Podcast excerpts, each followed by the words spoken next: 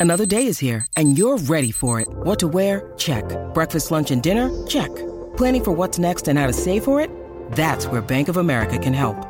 For your financial to-dos, Bank of America has experts ready to help get you closer to your goals.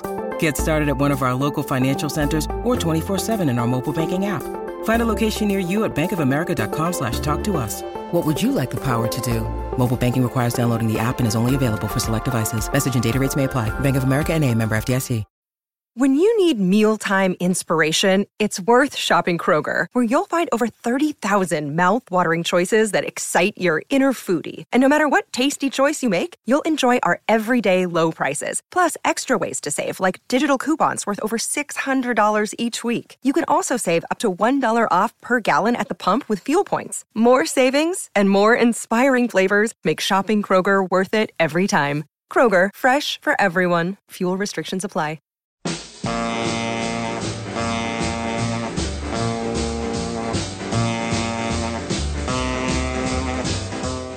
Welcome to Let It Roll, the podcast about how and why popular music happens, hosted by Nate Wilcox. Follow the Let It Roll podcast on Twitter at Let It Rollcast and check out our website at letitrollpodcast.com. Let It Roll is a Pantheon podcast, and you can listen to more great podcasts at www.pantheonpodcast.com. Nate uses AKG microphones and headphones. Today, Nate welcomes music biz veteran Michael Oberman to discuss his book, Fast Forward, Play, and Rewind, a chronicle of the touring musicians of the late 1960s, including some legendary anecdotes about David Bowie's first visit to the USA. Pop in those earbuds and enjoy.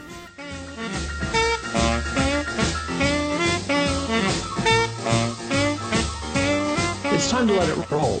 I'm your host, Nate Wilcox, and today we're joined by Michael Oberman, author of Fast Forward, Play, and Rewind, a memoir of his time at the Washington, D.C. Evening Star and his tenure as a music biz manager and uh, I wouldn't say record executive, but working for the record companies. Michael, welcome to the show. Uh, thanks, Nate. Pleasure to be here. So I really enjoyed the book. It's it's a collection of columns that you wrote for the Washington Evening Star from '67 to '73. Um, you interviewed basically it seems like every band that came through town in that period, and it seemed like everybody came through. You got James Brown, Jerry Butler, the Casinos, Joe Tex, uh, the Rolling Stones, the Monkees on and on. Mitch Ryder, Boyce and Hart, Johnny Winter, The Byrds, Blind Faith, Sir Douglas Quintet. I mean, there are literally, I want to say dozens, but maybe over well over a hundred interviews in here. They're all short and tasty, but they all have real quotes from the artists and very interesting stuff. But you also introduce kind of a sad note in the book when you talk about your brother Ron, who you had originally planned to collaborate on this book with, and he wrote columns for the Evening Star from 64 to 67, and you list the artists that he spoke to, and it's classic Beatles invasion, British invasion, Dave Clark Five, Beatles, lots of Motown, stuff like that. What happened to Ron that he wasn't able to collaborate with you on the book? Well, we decided to do a book together back in 2009. And Ron was living in Los Angeles, and I live in Columbia, Maryland. And when we came up with the idea of co authoring the book, I said to him, You're in LA, you're probably going to find it easier to get a literary agent out there than I am in Columbia, Maryland. And he snapped his finger, and we had an agent. And she loved the concept of the book so we decided to start writing chapters, and Ron would write his, and I would write mine, and we would email each other a chapter as as we finished them. And Ron's chapters started coming to me, and mm, they just weren't right. It was like there was there was no life to them so I would get on the phone with Ron and, and, say, Ron, you've got to, you know, juice it up a little bit. These, you know, it's pretty bland, but there was some exciting things that you're not talking about. Well, it wasn't getting juiced up. And Ron came back uh, east for my mother's birthday. And I noticed a distinct personality change in him. And I asked him what the problem was. And he said he was diagnosed with clinical depression and he was separated from his wife, which I didn't know at the time. And that turned out to be a false diagnosis. after PET scans were done, uh, he was diagnosed with the beginning of frontotemporal dementia. And uh, that's a pretty common dementia. About 20% of dementias are FTD. So uh, the project came to a halt. He, he couldn't handle it. The literary agent left the scene. And uh, time passed. My mother was elderly. I was helping take care of her. And I put the book project on the back burner.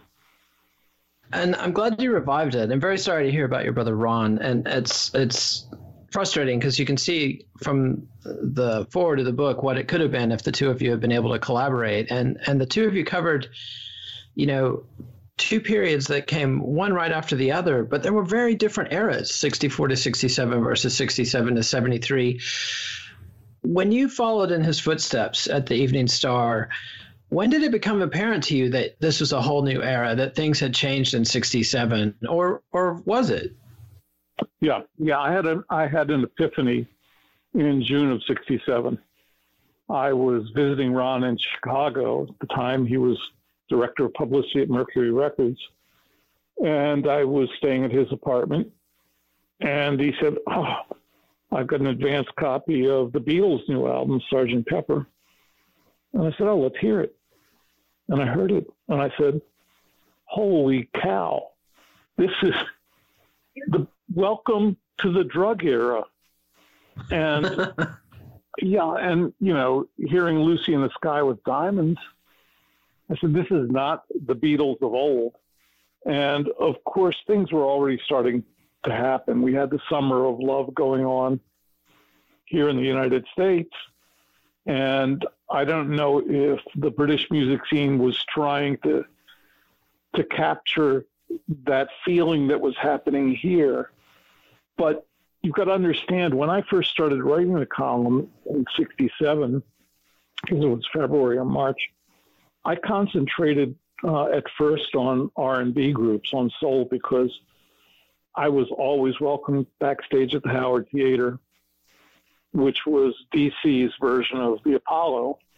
And I found it easy to get back there and, and talk to people like Curtis Mayfield, James Brown, etc. So, and that was kind of the music that I came up on. Um, having Ron as as a big brother, you know, I lived through the British invasion. I got to see the Beatles two times in D.C., and I lived vicariously through what my brother was doing. But it was really the summer of '67 that that I saw a, a, a, really a change, a major change in the music scene in, in the states. And one of the artists that sort of epitomized that change in scene, somebody that you got to see at the University of Maryland, was Frank Zappa. And you've got a pretty funny anecdote about Frank Zappa. What was it like to see Frank Zappa and the Mothers of Invention in 1967? Well, the fact is, I saw them before 67. And I'll tell you the 67 story in a minute. Ron and I lived at my parents' house while we were attending the University of Maryland, while we were both working at the Washington Star. And a lot of the promo material from record companies were sent to the house. And every week for, I don't know whether it was eight or 10 weeks, a piece of a jigsaw puzzle came, it was mailed to Ron. And when he put it together, it was the Zappa album, it was the Mothers of Invention Freakout album. And then he got a call from the PR guy from MGM, Saul Handwerker, who said, Ron, I've got the, the Mothers of Invention coming to DC, not to play, but would you show them around town? So I did get to see Zappa for a few minutes then, but then in at the University of Maryland, I was on the student union board and I was on the entertainment committee, and we booked Zappa into the student union ballroom. And it was very, very uh, cool. The ballroom was packed, and not everyone knew who Zappa was, but free music was free music. Well, when Zappa came out on stage, uh, he said that he had used the men's room in the student union building. And this is a fact. There are two facts about the University of Maryland when I went there that people still don't believe the men's room stalls had no doors. So when you were taking a crap, people would walk by and they could see you. The second thing is you it was mandatory that you took swimming as part of your gym class and you had to swim in the nude. So people to this day don't believe that and we have to dive in the nude. So Zappa comes on stage and he says, I can't believe I took a crap in front of students here. And I don't know whether it's just a coincidence or whether that moment caused Zappa and company to come out with the Phi Zappa Crappa poster, which, uh, if your listeners have never seen it, you can just go online and look it up. And it shows Zappa sitting, you know, facing the camera on a toilet. It's a legendary 60s uh, bit of iconography. Yeah, yeah. And, you know, I'd like to think that I was partially responsible for that, but I certainly wasn't. I, I certainly wasn't responsible for no no doors on those stalls. and let's hear a little bit of Frank Zappa and the Mothers of Invention. This is Hungry Freaks Daddy.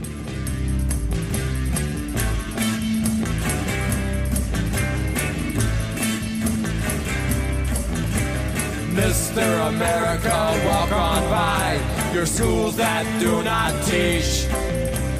Mr. America, walk on by the minds that won't be reached. Mr. America, try to hide the emptiness that's you inside.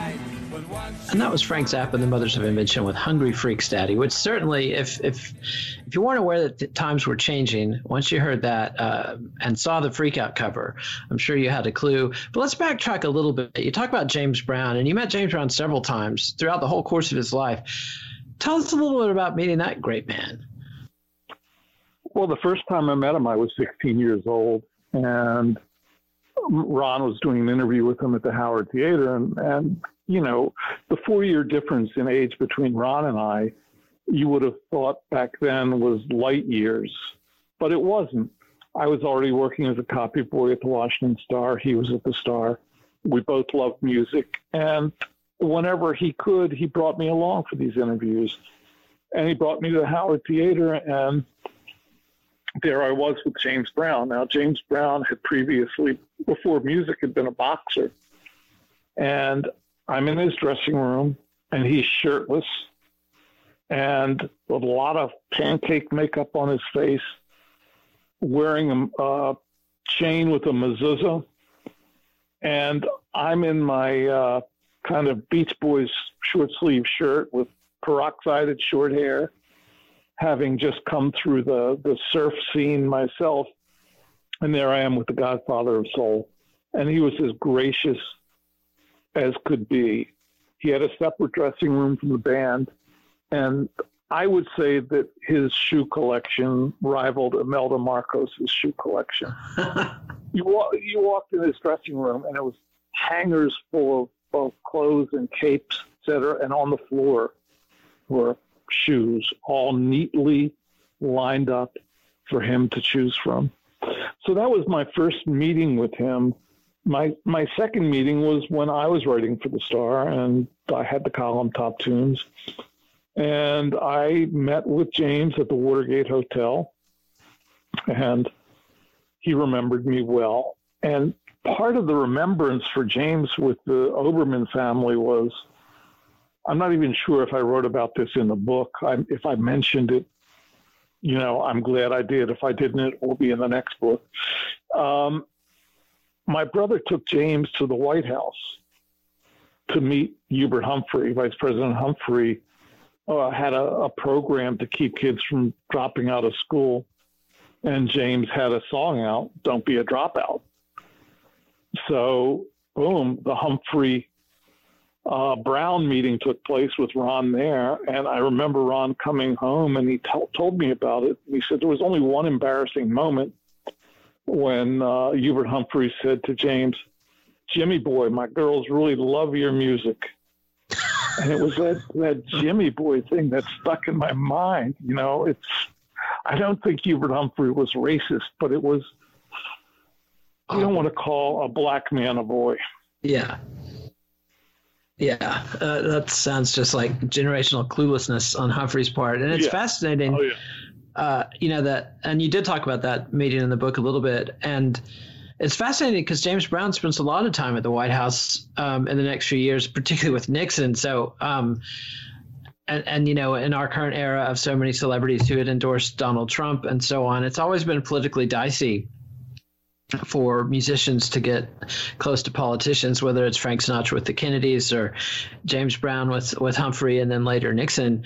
Uh, so I thought it was just classic that you had the White House connection. Was knowing that you were writing out of D.C. I was kind of, and I, when I saw the James Brown chapter, I was kind of wondering, I wonder if the White House gets tied into this. So I was, uh, it's a it's a small town, so I was glad that. Oh, to see that- it, it, it is, and there were there were two experiences for me at, the White House. The one vicariously with James Brown and Humphrey, but the second one was when the new vaudeville band came to town, and I knew someone who worked at the White House, and she got in touch with me, and she said, you know, Lyndon Johnson's daughters love Winchester Cathedral.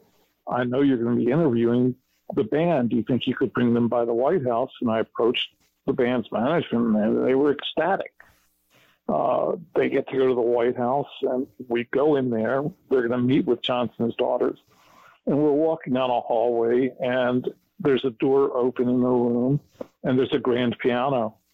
And the keyboard player goes into that room, opens the piano, and starts playing Winchester Cathedral. And Secret Service agents seem to come out of every crevice in that room and sla- slam that, that piano shut because Lyndon Johnson was in the next room in a meeting with some dignitary. So, you know, you live in Washington at the time I was living in the heart of the city.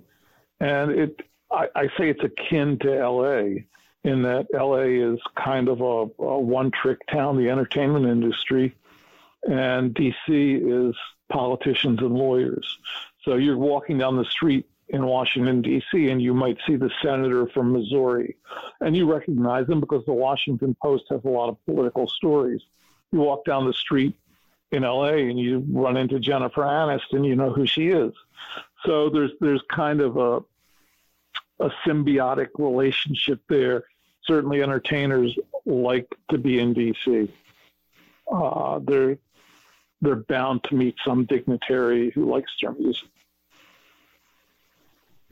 And another small town instance that you tell is you've got some anecdotes about Carl Bernstein, who later became legendary as one of the Watergate reporters.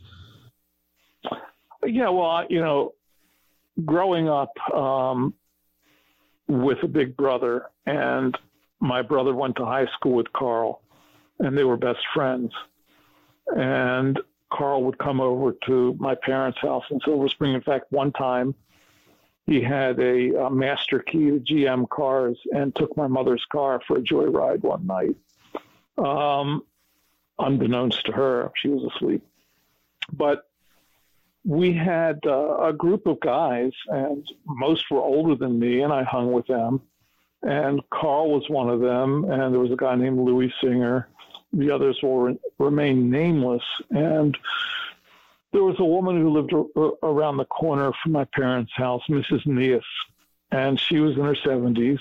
And her mother, the elderly, very elderly Mrs. Neas, was in her 90s.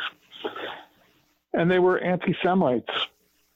And it, the neighborhood, well, you know, probably was 30% Jewish. And when we would walk by their house, the Neas women would come out and scream obscenities at us, sometimes squirt us with a hose. And it wasn't a fun squirting. They were they, they were evil uh, women. So one Halloween, the guys that I'm talking about, Carl and my brother, myself included, Louis Singer, got together in two cars. There were six of us, and we arranged a raid on the Nia's house. And one car drove to a street behind her house. The other car pulled up in front of her house. The car that came up behind her house, uh, the people in it, the kids in it, got out and threw pebbles on her aluminum sided porch, which drew the two old women out back.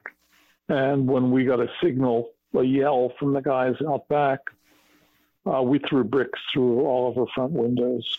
And, you know, I, I sort of regret it, but in, in, in the age where we've just gone through four years of hell in this country, a divided country, I really don't regret uh, vandalizing a, you know, a racist anti-Semite house. Um, the funny thing is, we wouldn't have been caught except the car I was in. The driver had covered the license plates with towels, and we're driving down Forest Glen Road, and we get pulled by the cops for obscuring the license plate.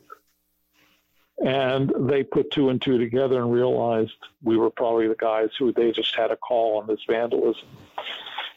So Carl, Carl and I have remained friends, and in fact, he's working on a book now on the Evening Star newspaper.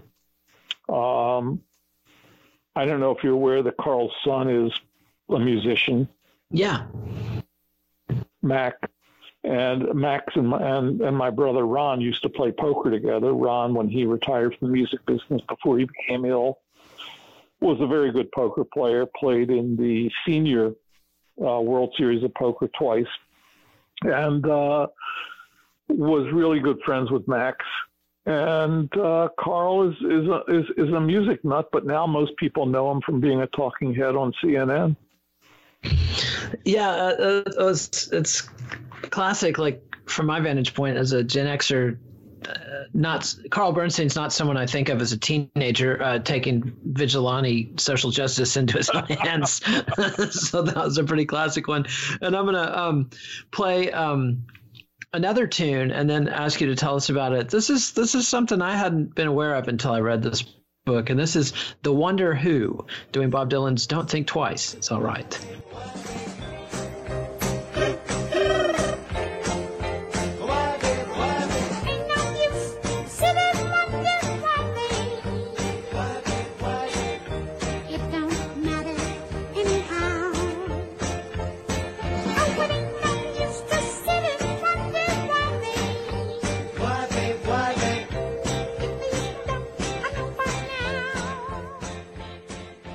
And that was the Wonder Who doing Don't Think Twice. And you don't have to hear it very long to, to know who if you know anything about 60s music, but but reveal the spoiler. Who was the Wonder Who?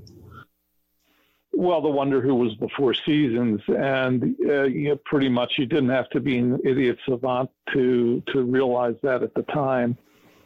Though the promotion for the Wonder Who was, you know, the the advanced promo materials didn't speak of the Four Seasons. They really wanted to create a buzz. You know, I think the the, the Four Seasons wanted to hop on the uh, the new music uh, train at the time, and I don't know if at the time they thought it was just going to be a one-off or not, but it was pretty much a one-off. As the Wonder Who, although they did that really fascinating, bizarre split album of half Bacharach covers and half Bob Dylan covers. Uh, so the, the, the Four Seasons fascinate me because it's it's a group that you hear a lot of. Um, you know, as somebody coming up younger, and they and they had hits through the '70s and '80s, but you hear their '60s stuff on the oldie stations quite a bit. If you're on Sirius XM, they'll play it on their '60s channel quite a bit.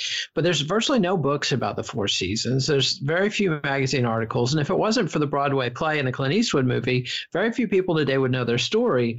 So they've always had this very strange approach to press and PR very different. But when you look into their body of work, they're really analogous to the Beach Boys. I mean, they wrote their own songs. They had Bob Gaudio was an in-house songwriter. They worked with Bob Crewe, who was a brilliant producer. Put out tons of great singles. They had credibility on the R&B charts way longer than any other white act of their era. Uh, they never really succeeded in putting it together in the album format the way the Beach Boys did. There's no Four Seasons Pet Sounds, although they tried. So I just had to get that in there because I, I knew they had done that song, but I didn't realize they had done it under an alias. So uh, totally weird stuff. And I think one of the values of this book to me is that it gives you the contemporary view of the music scene at that time. And it's it's a who's who of every touring act pretty much that went to DC at the time. And you really get a feel for what bands were on the ground working the country at the time. So it's a really valuable contribution to history that I would like to thank you for collecting. And I really hope that you put Ron's columns together and put those out at some point. I would I would love to read those as well. But let's let's move on to another anecdote when you had a particularly tough dilemma the night that you went to see the who there was another act that you could have seen and pete townshend actually leaves after the who's show to go catch this act. Who was this act that drew pete townshend across town and made him miss the herman's hermits? Jimi hendrix. And we had a theater that was open. It had been a movie theater and now it was rebranded the ambassador theater and it was uh, trying to be the Fillmore East or the Fillmore West. Um, and it was doing a good job for six months. And Hendrix was there, played for five nights. So the night of, listen, you know, to think that The Who was opening for Herman's Hermits, you know, and I had to stay for Herman's Hermits because I was, I was, you know, I was writing for the Star. I had to, I had to interview Herman.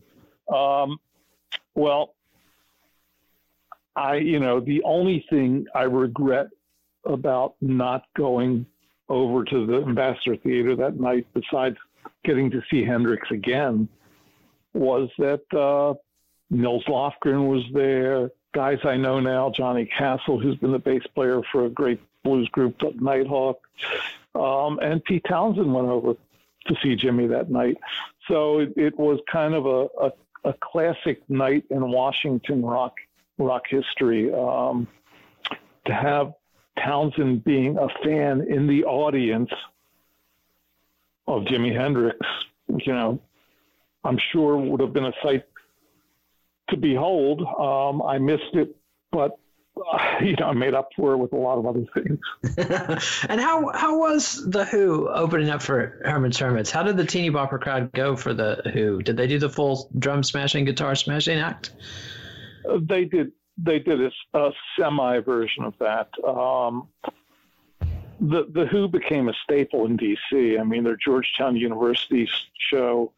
Uh, the the only time Led Zeppelin and the Who were billed together was at Merriweather Post Pavilion, which is about two miles from where I am right right at this minute in Columbia, Maryland. Um, they didn't really do. They kicked over the drums at, at, at Constitution Hall. You got to understand, Constitution Hall was. It was shortly after that that they banned rock and roll from Constitution Hall. Um, this is the Daughters of the American Revolution. This is uh, the DAR who barred black artists from playing there, who barred Marian Anderson from singing there. So it wasn't a welcoming place. Had about a little over 3,000 seats, um, but it was like w- walking into Mount Vernon. It was like, you know, this historical stuff, and the sound in the room wasn't great. Probably the, the poorest sound of any 3,000 seat room I've been in. You know, that, that was amped up in the future when they allow, started allowing rock and roll there again except that rock and roll outgrew 3,000 seat rooms in DC.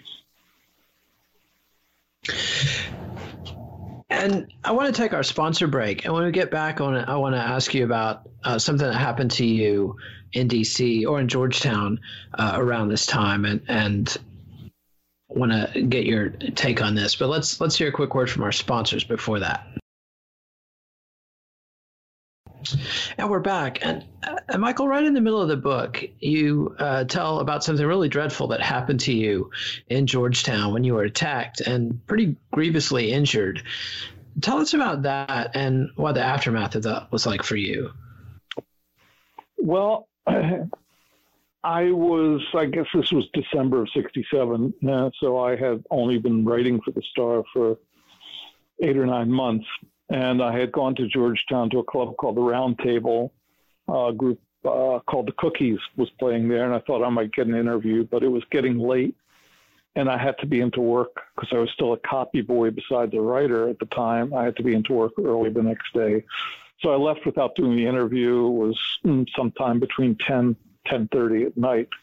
Now, Georgetown, for those who don't know, is kind of an upper class area of D.C. It at one time had been predominantly an African American community, and then it started getting gentrified and became kind of upscale, except for the strip on M Street where there were all the rock and roll nightclubs. But if you walked off the strip, there were townhouses. I mean, John F. Kennedy bought his first house in, in D.C. in Georgetown, a townhouse in Georgetown. At the time, it was $100,000, and that blew people away. Wow, a $100,000 house, that's amazing. Well, you can't get a $100,000 apartment now in D.C. So I'm walking back to my car, which was parked on a st- street, nice houses, and four guys were walking towards me I didn't think anything of it. They looked like servicemen when I saw them walking towards me, and Georgetown was a hot spot for servicemen to come on the weekends uh, because of all the rock and roll clubs. And as they approached me, they started to slow down. I was probably 20 yards from my car. And they stopped and began to ask me directions and I didn't think anything of it. One of them said, you know, what's the best club, or where's some clubs, or how do we get to the clubs? And I began to to talk to them, and they formed a circle around me, and a very tight circle. These were guys with sidewall haircuts, so like marine kind of cuts, and I knew I was in trouble and the guy in front of me pulled a one of those old six and a half ounce bottles of Coca Cola, the thick glass bottles, out of his. He had a pea coat on, out of his pea coat, and I put my arm up in front of my face to defend my head, and the guy behind me hit me in the head with a monkey wrench, and the wrench knocked about a silver dollar sized piece of skull, shattered it into my brain and you'll see a, a Western movie, somebody's hitting the head with even just a bottle, they're unconscious. Well, I wasn't unconscious. I was still standing. I saw white light, felt great heat through my body, didn't know how badly I was injured. And when I didn't fall, the guy in front of me hit me in the face with the uh, bottle of Coke, crushing my nose and my cheekbone. So I finally fell and I played dead and they went through my pockets, got my wallet out, took my money out of my wallet, took my ring and a watch my father that belonged to my father off my wrist. And after the attack, I, I went through neurosurgery, and actually, I the luck of the draw, the surgeon who operated on me happened to be on call at Georgetown University Hospital. He was the same surgeon who was flown out to Texas when JFK was shot. Um, of course, there was nothing he could do uh, in Texas, but there was something he could do for me. And they took the splintered skull out of my brain. And for nine months, I had to live with skin stretched over that hole because at age 20, your bones are still growing, and they didn't want to put a plate in and have have it pop out because my skull is still growing. So nine months later, I went in for a second neurosurgery to have the plate put in my head anyway, a bus driver uh, recognized the story that I had dictated and was the front page of the Washington Star, and called the police and said that four guys fitting the description I had given had tried to get on his bus and they had blood on their clothes and asked how they could get to Quantico, which is the Marine base in Northern Virginia. And the bus driver told them to get off off of his bus. They did. Well, the DC police handed it over to the naval authorities, and the naval authorities did nothing about it. At the time, the war in Vietnam was raging. And I don't know if a lot of people these days realize judges at the time, when a juvenile delinquent came into the courtroom, gave them a choice jail time or join the Marines. So a lot of bad guys joined the Marines, and they were fodder for the battle that was going on in Vietnam. And I'd like to think that karmically, the guys who attacked me for no other reason than maybe they thought I was an anti-war protester for some reason. Um, karmically, I think they probably didn't come back whole. It's a terrible thought, but that's what I think. Yeah, and it's it's a heavy story, and and you know a lot of histories of DCs in this era focus on the racial unrest. There were massive riots in '68 and Alexandria, Virginia. You know, big chunks of that were burned, and whole neighborhoods in DC. But this is a very different experience you had. But the experience of enduring crime and violence in the late '60s is a big part of your generation's story, whether it's being mugged in DC or going to Altamont and beat up by the Hells Angels or killed, or the Manson family, et cetera, et cetera. So I wanted to get that story in because I think it very much is essential to getting the tenor of the times. Um, that introduction of violence in this sort of I mean, we know it wasn't an Andy Griffith, you know, Opie Cunningham world, but that's kind of the impression people have of the early 60s and and the, this big change in the late 60s but i'm going to play one more song and then get you to tell another series of stories. And this is the legendary stardust's cowboys paralyzed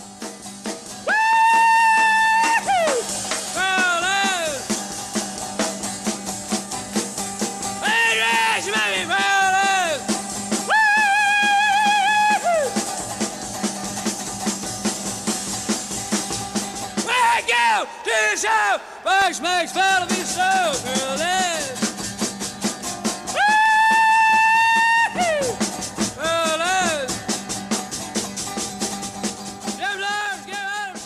That was the legendary Stardust Cowboys Paralyzed. And if you never heard that before, you're probably going, What the hell was that? And why is that being played on this show?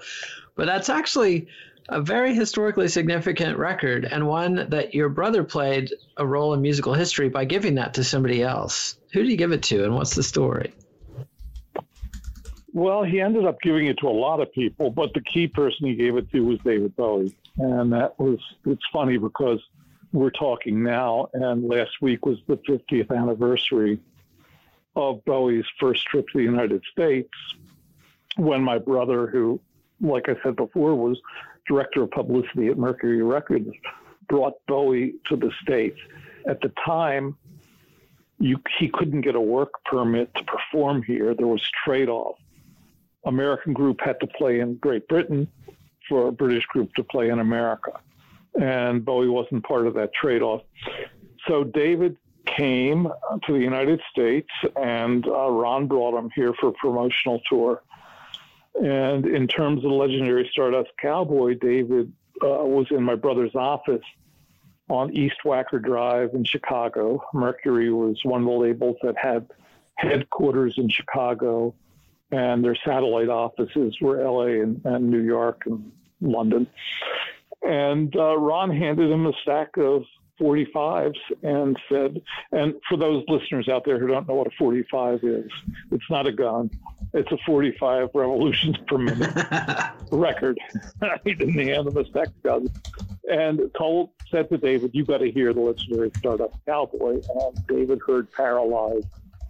And I can honestly say, having read interviews with David after that time, that he took the Stardust part of Ziggy Stardust from legendary Stardust Cowboy. And in fact, in, in the future, after that, he covered a song by The Ledge. Uh, I took a trip on a Gemini spaceship and finally met The Ledge in person years later. Um, and it, the, the, weird thing is, in February of 2019, when I got signed by Backbeat Books to a publishing deal, I got a, a, a, message from someone in Great Britain that a company called Salon Pictures was doing a movie called Stardust. And it was about that trip where my brother brought David to the US. And David said to my brother, I want to spend my first day with an American family. And that happened to be my brother, myself, and my parents in Silver Spring, Maryland. And a movie was made about that. And it goes into more than the trip to Silver Spring, it goes into a, a lot of other stuff. And the sad thing to me is, uh, I don't know, Nate, have you seen the movie? I have not. I've only heard about it through reading your account of it. I, am not a huge Marc Maron fan. Not that I have anything well, against it, but I just. You know, when when I wrote the book, the movie hadn't come out yet, but I had been in touch with Salon Pictures in February of 2019, and I said, "Hey, I'm Michael Oberman. I'm the only person who's still alive when David came to Silver Spring, Maryland, and I can give you background on my brother and some aspects of David's trip." And Paul Van Carter, a producer of the film and one of the partners in Salon, said to me, Oh, Michael, that's great. I'm going to put uh, Chris Bell, the screenwriter, and Gabriel Range, the director, in touch with you. He said, Fabulous, be happy to talk to them. And months went by. In fact, it wasn't until August when I got a phone call. There was a British accent. Michael, Michael Oberman, yes. Uh, Gabriel Range. I said, "Oh, Gabriel, hi. I guess you want some background." Oh no, we just finished the film. Uh, we shot 18 days in in Hamilton, Canada. I said, "Oh, you finished the film?" And I said, "Well, I, you know, I know that Marc Maron plays my brother, and Marc Maron's in his mid 50s, and my brother was 27 at the time, in 1971, and." Go, range kind of stuttered for a second. Well, you know, we've added some, you know, a little bit of fiction to the film. I said, well, tell me what the, the, the gist of the film is. Well, it's a buddy film. It's about your brother and David driving across the United States. And I said, well, my brother and David never drove across the United States. So I, I knew that this film was going to be highly fictionalized, and it was. And honestly, you know, I know a lot of people out there like Marc Maron, but in a recent interview, he was asked, "Did you do any research on the character Ron Oberman?" Oh no. Well, you know, I can't place the full blame on Maron for playing my brother like a total asshole in the movie. He played him as kind of a low class. Every other word out of his mouth was the f bomb. My brother never cursed in his life. Um, my brother didn't have a beat up station wagon, didn't drive across the country. So some of the blame goes with Christopher Bell, the screenwriter, some goes with Gabriel Range. The film did not have the blessing of Duncan Jones, David's son, who would refuse to license the music. There is a character, there's an actor in the movie who plays me. I didn't give them permission. There's a scene in my parents' house where Michael Oberman, that being me, says to David Bowie, Are you a novelty act? Well, in 1971, I had already interviewed David in 1969 on the phone, and I knew him. And we didn't have dinner at my parents' house. We went to a restaurant, and the younger brother and sister sitting at the dining room table. Ah, that's news to me. I didn't know I had a young younger siblings. And my mother saying to David, I think you're really going to like my kasha varnishkas. And my mother never made a Jewish dish in her life. So, you know, yeah. on the personal level, the film was terrible. But as, as a film, I thought it was dreadful. I thought Johnny Flynn, who I've seen three Johnny Flynn films in the last month Beast, The Dig, and Stardust. I thought he was great in Beast. I thought he was great in The Dig. And in Stardust, he was not David Bowie. It just it didn't work. Yeah, it's it's very hard to pull off, and it, it's uh, always a fascinating experience to be on the other side of a fictional retelling of your life. And I assume you know since David and your brother both passed that they have a lot of latitude uh, to write a fictional play, but it's interesting. I was surprised that they put you in there since you're living and you know, I, I, doubt it's worth getting litigious about, but it is annoying. And uh, I generally avoid uh, dramatic recreations of historical stories like the plague for exactly those reasons. But I want to play one more song and talk a little bit about your post journalism career in the music business. And this is uh, Claude Jones doing Sykesville. I was standing in the forest, waiting for the rain. When a man comes up to me, said, This boy's insane. He took me to a policeman and put me in a car. I tried to break away from there. I get. And that was Claude Jones. He's a Washington, D.C. area performer. And I think that's a later re recording of the song that was originally released by the Claude Jones Band in the early 70s.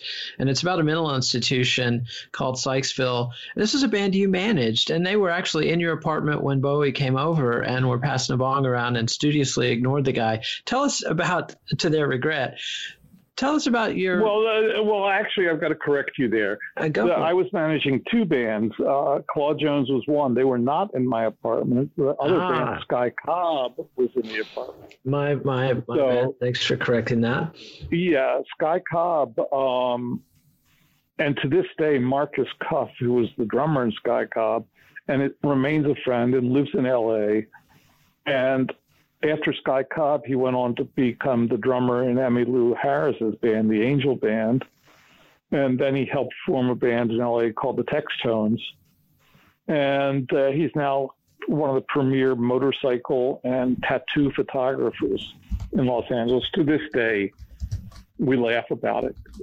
He says, I ignored David Bowie. I can't believe it. Now, David Bowie was not a household name in America in 1971 Yeah, far from you know, far from it. The fact is that, yeah, Space Oddity made noise here in the States in 1969, which is why I interviewed him in 69. But by 71, people didn't know, and especially Sky Cobb fashioned themselves uh, like the band, the Robbie Robertson, Rick Danko, et cetera, Levon Helm group. They were that, you know, kind of country Americana rock. And here was this guy, freaky in a, a long kind of crushed velvet coat that went down to his calves. And they just ignored him and passed the bong around. And it was, you know, David and I had a laugh about the bong. He had never seen one before. And in fact, there, there's a, a funny story. There's a photo in the group in the book of Ron, my brother Ron, David, and and I sitting on my parents' living room couch, and David has something in his hand, and I have received so many emails, people saying. David had a joint in his hand. David had a joint. No, it was my father's business card. Uh, my father managed a brewery, and David was very interested in that. My father gave him a card. End of that story. And and so, how was the segue from journalism into management, and and how did that go for you? Well, there was no no you know the, there was no segue from journalism to management because I started managing Claude Jones in 1969. So I was a journalist until 1973. I think one of the reasons Claude Jones, uh, their drummer Reggie Brisbane, approached me was because he had read my column in the Star. So he, they probably figured I had contacts with record companies, which I did, and uh, it was it was pretty amazing run with Claude Jones. You if if Sky Cobb fashioned themselves after the band, Claude Jones would be more akin to the Grateful Dead. Um, not in that they were a jam band, though they did some jam songs, but they had a huge following in Washington, D.C. They could draw 20,000 people to the Sylvan Theater at the Washington Monument. In fact, Claude Jones was on stage at the May Day rally in D.C. in 1971 when the park was surrounded by troops and police and batons were being swung at people. And we made it back to our cars, got our equipment off the stage before the largest mass arrest, arrest in, in American history happened. And 12,000 people were Man. arrested and taken to RFK Stadium. That's So- that's crazy. And and you actually got them a deal with Mercury Records that they turned down. Yeah, yeah, you know, wow. Um, we had such a following. My brother introduced the Claude Jones music to Mercury since my brother worked for the label. And in the New York office, Simon Hayes, a British guy who had worked, uh, who had co-founded Mayfair Public Relations, which was the Beatles PR group, and a guy named Bob Sarlin, um, they loved the band. They were constantly coming to DC. They wanted to sign the band, and they wanted to sign the band so badly that Irving Green and Irwin Steinberg, the president and vice president of the company, came in from Chicago to this hippie club we were playing called Emergency, and they were in suits and ties and walked into this room full of marijuana smoke, and then they were blown away. Um, I had really lobbied to, to sign the deal. The deal was forty thousand dollars to do an album with an option for another album. Any money that was left out of the 40 grand, the band kept as part of an advance. Now, 1969, 70, 71, 40,000, I don't know what that would be akin to now, 400,000 maybe. It was a lot of money. Yeah, it it's a big deal. This, it was a big deal. And unfortunately, the uh, two members of the band insisted on coming with me to the contract meetings uh, for with Mercury, and they came back, and the band had kind of a socialist ethic in that everyone had an equal vote, including the roadies, on major moves, and signing with Mercury lost by one vote. God. And to this day, I said to the guys, you know, we, the worst case scenario would have been the, the album flopped and and you moved on. Um, instead, we ended up doing an EP, which was one of the first EPs done, an extended play, uh, five songs, of which Sykesville was one of the songs. And it was a song written about our keyboard players' institutionalization in the state mental hospital, which was in Sykesville, Maryland. Wow. Yeah. And that's, uh, you know, again, your book is very valuable because it gives you that on the ground in the time in the moment perspective. And claude jones is a group i'd never heard of before and i'm fairly well well versed on this era not so much on the east coast but you know these decisions and things are on the knife's edge and could go either way. And there's no telling what might have happened if they had put an album out in 1970 71 72 on mercury. Um, but we'll never know. And uh, michael well, let, let, me uh, let me let me tell you what happened, yeah. what did happen though rod stewart recorded a claude jones song called lesson to learn which is on the ep nils lofgren was a session musician for rod and Nils was diddling on the guitar and doing Lesson to Learn. And Rod said, I love that song. Rod Stewart recorded it. It was the flip side of Love Touch from the Legal Eagles movie.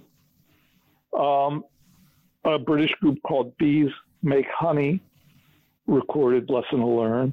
We had a, a big following in Great Britain, and the Claude Jones EP became pop, so popular in Europe but the fact is that the band broke up New Year's Eve, uh, end of 1971, beginning of 1972 was the end. But they did morph into another great band that I ended up managing.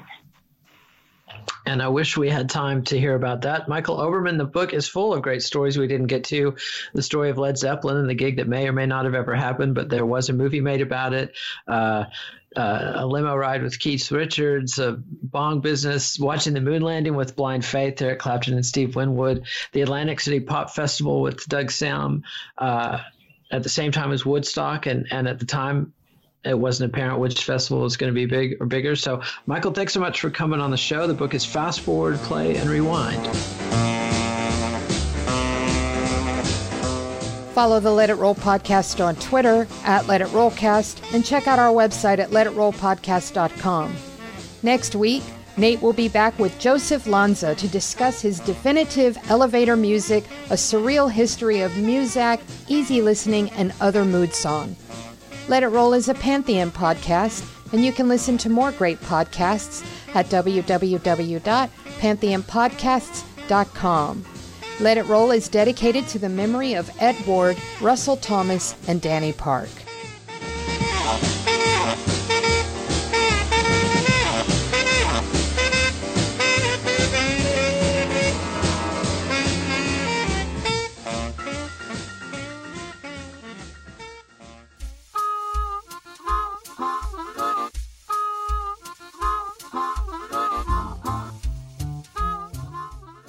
Fast Forward, Play, and Rewind is published by Takapo Press. Please support our show by ordering via the Amazon referral link on our website, letitrollpodcast.com.